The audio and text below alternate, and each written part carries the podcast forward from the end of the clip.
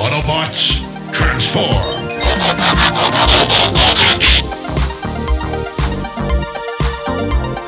Well, hey, welcome back to the Transformers Nitpickers Podcast Show. I'm Paul. I'm John. And today it is episode 32 of Transformers Energon. It is Farewell Inferno. This episode was written by Akira Okeya, and the last time on Transformers Energon, the Autobots brought an Energon tower to the jungle planet while Inferno struggled with whatever it was that Megatron did to his head. And in this episode, Optimus Prime, he gets reports of uh, Decepticon activity, I think, so he sends everybody to Rock Planet, Blizzard Planet, and Ocean Planet, which are now planets instead of cities, which is what they were 25 episodes ago. And now we're waiting for Energon towers to warp in from Cybertron, and Alpha Q thinks this is just great. Know, everything's going to be safe now, and it's all because of Kicker, and they're so proud of him. oh, his planets are gonna be safe from attack. Like he, uh, I all he really does at this point, I think he's in a sun that we see later, but I'm not sure. I I don't even know why Alpha Q is still in this uh, in this show. But um, we then go to Rock Planet where the they're lowering a tower into Rock Planet, um, and they're, they're waiting for the tower, and then here it comes, and oh, there's Scorponok. Yep, just immediately the space bridge opens, and here he is with all his Insecticon looking Terracons. And then over on Blizzard Planet, it's the same thing. Now Megatron's leading an attack, and Inferno's there. And he says to Inferno, I thought you'd have joined me by now, but he'll never be a Decepticon. Okay, here's my problem with Inferno and his whole Decepticon Autobot uh, struggle. Is that Megatron has just reprogrammed Scorponok to just obey mindlessly. What's the problem with Inferno? Why is Inferno having this big struggle? What is the difference? What did he do to Inferno that lets Inferno say, I'll never be a Decepticon? Because if, like, it just, it seems pointless. Well, or what didn't he do? Like, what did he not finish the job while he was doing it, or what? Because Yeah, I, I, I don't be, and even later they're going to be like, "Aha! I told you, Inferno, you'd be on our side." And then he'll go, "No, never." So just well, then just don't be. And and and what is happening? Does it cause him pain if he doesn't become a Decepticon? If if he just says, "Oh, okay, I'll be a Decepticon," does the pain go away and then he can go do Autobot stuff, but say, "I am a Decepticon"? Like it doesn't make any sense to me, and I have a hard time getting emotionally connected to the the conflict because of it. But now over on Ocean Planet, they left Bulkhead to just defend the place himself, I guess. Well, the Jetfire's here, we're going to see later. And the tower lands in the water, but so is Mirage, who they didn't detect coming in, and Mirage is going to marine attack. Yeah, he just like uh, submerges into the submerges whatever into the water, uh, and uh, go, goes down to like where the tower's coming in, um, and then. Uh, does Snowcat? No, Snowcat's down there later with him, right? Yeah, the second time they do this, he's with them. But this time it's just him by himself. But while he's diving down, we go back to Rock Planet, and uh, the tower there powers up and just destroys all the Terracons, and Scorponok retreats. And same thing happens on Blizzard Planet, and Megatron's like, oh, curse those Autobots. He orders everyone to Ocean Planet to give Mirage a hand, I guess. Yeah, which they get there in, in seconds. But Mirage is underwater and he like fucks with the tower. He blows the legs out or, or attacks it, and the tower they lose the tower, um, and then Optimus Optimus comes up with a plan. He tells everybody, I'm jumping ahead a lot.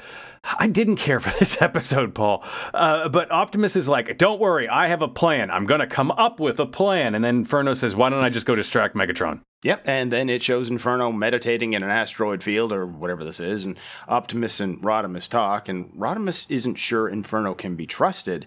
So Optimus says, "All right, I'll just send a team to watch him because he believes in always having a backup plan." Like, Okay, then why didn't you send the Autobot team already if you believe in having a backup plan? And if you had to send the Autobot team, why did you trust Mir- um, not Mirage, uh, Inferno enough to send him off in the first place? like you're proving Rodimus's point. Like I think Rodimus even says, "Yes, but you didn't answer the question." W- Welcome to Optimus Prime. Uh, so we go back to Inferno, and he's having flashbacks of his torment, like when Megatron's sticking that stuff energy ball into him.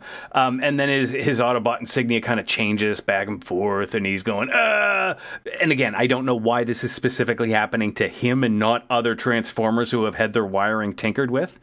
And then off to the side, there's Jetfire Kicker and Ironhide, and they're they're worried. Yep, strong arms or not strong arm. Uh, who's the other guy? Uh, Signal Flare. He's here too. Oh, yeah, But yeah. Signal Ironhide he's wonders whether energon. this is an act to trick Megatron or if Inferno really is changing. And Jetfire's like, eh, a little bit of both. Like.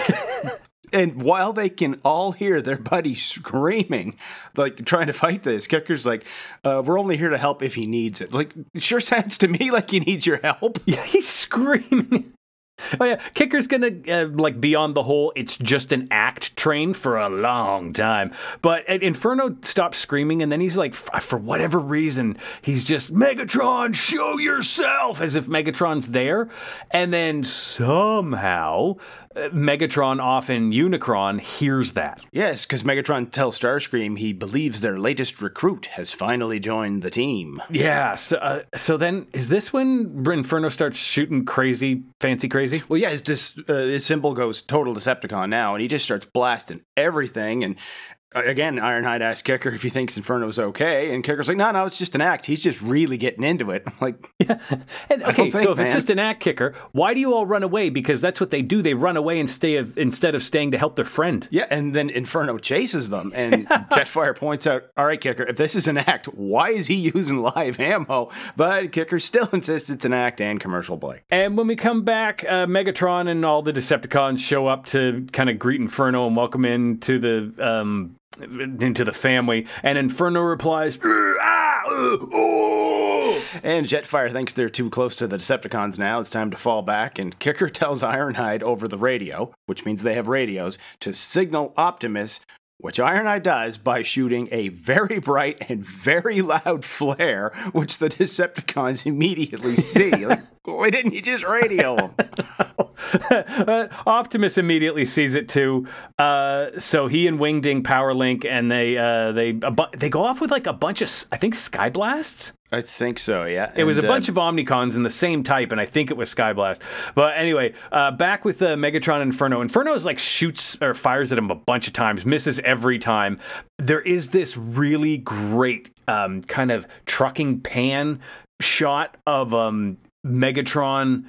Uh, on one side of the and, and uh, Inferno or Megatron in the background with all the Decepticons, uh, Inferno in the foreground. It kind of just pans across as they're having this standoff. Might be my favorite part of the episode. And then Megatron has to leave for Ocean Planet for whatever reason. Yep, he's going to leave Starscream in charge, and he takes uh, Snowcat and Mirage with him. I take somebody else too, I think. But uh, Kicker has Signal Flare fire an Energon Star at Inferno because I think that's that'll help change him back. But that's not what happens. It, it looks pretty painful, and Kicker's like, oh shit, maybe he really is a Decepticon now. Yeah, yeah. He, oh, he- well, he's being kicker. Uh, so then we go to back to Megatron, and he and Mirage and Snowcat and oh, Shockblast. Uh, they arrive on Ocean Planet, um, and coming up is actually this might be my favorite part of the episode. Uh, but Mirage does a basically a repeat. And he Yeah, goes back underwater. Time, so let's try it again, right? Yeah, exactly. It worked for Ghostbusters too. So he goes underwater with Snowcat. Um, uh, Bulkhead and Shockblast beat each other up for a little bit. Uh, Megatron taunts, like he's like they, he talks shit to Optimus, and Optimus draws the uh, Energon saber. And then it's those Insecticon Terracons show up. Yep, and then Snowcat yodels underwater, and it's exactly the same footage from the last time Mirage blasted the tower, like shot for shot. It is exactly the same, but this time something shoots these torpedoes, whatever they are. And I guess this was Optimus's backup plan because Rodimus and his guys are standing here in the bottom of the ocean. There's two things I love about this scene. One, Mirage has a, a line when Snowcat's like, "Oh, we're gonna blow this thing up again." Mirage is like, "Mirage loves his job." that got a chuckle out of me. But the other thing was that all the voice actors who are doing voices at, at underwater are doing the um, uh, sea spray underwater thing from G1, where you just run your lips or your finger up and down your lips, and they're all doing that, and it just sounds silly. Just even with the Snowcat yodeling, it's the same thing. Like, it's just, eh, it got a laugh out of me. But back in space, Inferno's still getting zapped by the Energon star, I guess, because there's energy sparking all around him. But now his symbol keeps switching back and forth between Autobot and Decepticon. Yeah, even though Starscream is like, ah, the change is complete, or whatever he's saying. And then, um, oh, okay. This was another great fucking shot. Oh, yeah. Um, Starscream goes in to attack uh, Skyfire, and his sword is stopped by Inferno, and the camera swings around in this reveal to show it was um, uh, Inferno that stopped. Oh, it's just, it's such a great shot. It's really well done. And then Inferno just grabs Starscream and starts flying off with him. And Kicker realizes they're flying towards the center of Unicron, he calls it, which I always thought was the star, but it's, that red thing we always see, and I guess Alpha Q is inside it, like you said before. Yeah, which uh, why is he there? Does it matter? What's he doing? Who knows? Who cares? Um, and then the, there's a lot of you know I'm gonna go, I'm gonna do the right thing kind of talk. At one point, Scorponok flies out, and this I don't understand it, but Scorponok fires at uh, Inferno, who then lets go of Starscream, and Starscream flies away saying he saved me, and even Scorponok's like he saved you. Yeah, if it had just left it right there, like he saved me, like Scorponok tried to save me, it's just Starscream saying it out loud, because otherwise it doesn't make any sense at all. Because Inferno wasn't trying to save Starscream; he was basically trying to kill him. Like he was flying into this sun or star or whatever it is to try and absorb the energon from it because I think he realized that even though it was painful, that energon star that Signal Flare shot him with kind of started bringing him back for being a Decepticon. Maybe that's what he figured out. I don't know. They don't make it at all clear. They don't make anything. There are no rules as to his transformation into a Decepticon. Uh, but with the dialogue, it, it really does feel at times like if you had just not said that last thing, it would have worked. Yeah. So many times it feels like they they could have gotten away with it, and then the writers went out of their way to add a line so none of it makes sense. Like we warp to another galaxy. Fine. On the edge of the solar system. You ruined it. yes, yes. Yes. Uh, anyway, Alpha Q, then he's like, Oh, I sent Scorponok. And they have a little moment. And Scorponok, he's like, oh, I hear the voice. But the, the, the Energon star starts to hurt him. He flies away. Um, and then Okay, man, this was kind of corny. It could have been cool if I was really into it, but um, Inferno's like, I am an Autobot and I'll never be a Decepticon. And he says to Kicker, I'll, I'll be back. I think he even says, better than ever. And his Decepticon symbol turns into an Autobot just as he splooshes into the sun. And there's this awesome shot of Megatron right here. And I guess this is in Inferno's head, where it just shows Megatron standing in darkness behind looks like purple fire in front of him. And you just see his eyes glowing and then poof, it's gone. Like at the exact moment, the, the symbol changes back to Autobot. Yeah, and then we go to uh, Ocean Planet, and uh, Jetfire says, "Hey, I was able to retrieve Inferno Spark, so of course he's gonna like he's not dead, of course." And then Kicker has this moment with Moose out in the balcony where he's talking about like uh, Inferno faced his the biggest challenge ever, and he won, even though he fucking died.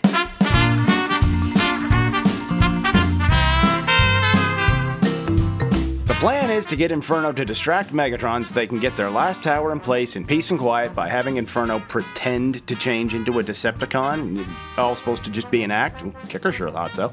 Except the Autobots know good and damn well that Inferno really is becoming a Decepticon and is fighting with everything he's got to keep it from happening, and they've known this for a while now. Jetfire even says that.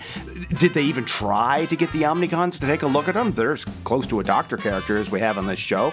Why wasn't he on the first space bridge to Cybertron as soon as they found out that was possible? There must be an Autobot medic on Cybertron. His name would be something ridiculous, I'm sure, but they'd either figure out a way to cure Inferno and send him back good as new, two coats of wax, or if all else fails and he does turn into a Decepticon, at least there's a prison to put him in. Uh, just send him to Dr. Jones. He's on Cybertron. He's nuts, but he gets shit done. Look at all the things he invented. And didn't Rad fix one of them up one time before? Like, even Rad would be better to fix him than. Here we are at the end of another episode of the Transformers Nitpickers podcast show. This episode was Farewell Inferno. Paul, what would you like to save from the fire? Uh, the animation in it is very, very well done. Like Yes. those two shots that you mentioned in particular, but overall, there's a lot of like models spinning around and camera work and stuff like that. It, it, it looks really good. Yeah, even the flashbacks are done with a kind of it- maybe I'm wrong, but it looks like they're done with a different lighting. It could just be a different shading, but uh, yeah, it was a it looked good. That that shot with Inferno when Inferno blocks Starscream's sword. It, I mean, it wasn't just a good looking shot, but it was a good reveal. It it progress that actual shot progressed the story because it showed Inferno does have some Autobot left in him. Um, and like I said earlier, Mirage got a chuckle out of me with I love uh, Mirage loves his job. Yeah, but with That- that, that though, where laugh. now Starscream realizes being changed into a Decepticon isn't permanent, would they ever, you know, do something with that? And where he realizes, wait a minute, Megatron reformatted me. What if I used to be something else? I doubt they'll ever do anything with it. Same with Scorponok, right? Like, yeah, yeah. I was just going to say, in a better show, it could have been really good. It would have been a great motivation for Starscream to actually become a character. And and with Inferno's struggle, you know, obviously he'll be back. No, nobody's ever really gone. Um, I, I or, or not sorry, I mean, yeah, Inferno. I wanted to like his struggle, but I just because there were no rules and it just really came down to him sitting alone and just like being emo and going, I want to be good, but I feel I must be bad. okay, pass. Uh, anyway, the next episode Paul and I are going to review is Crash Course. Uh, if you want to talk to a couple wrecks, you can email us at transformersnitpickers at gmail.com. Yeah, make sure you rate and review us on your podcast app, whatever it is you listen to us with, whatever you listen to Big Wreck with, and uh, tell all your friends, tell everybody you know. Big Wreck was good, man. Actually, I guess they're, they're back together because it was Big Wreck and then it was Thornley for a while. Hey, hey, here's some Big Wreck. This is a Big Wreck song right now. But uh, they're back to Big Wreck now, eh? Oh, well. Yeah, they, they came back together. Uh, anyway, I'm completely off the some, something uh, the old episodes at transformernitpickers.podbean.com. Until the next episode, keep on transforming. See you later. I really love that tune. Man, I love that song. I love that song. I love that song. No, no, it's just an act.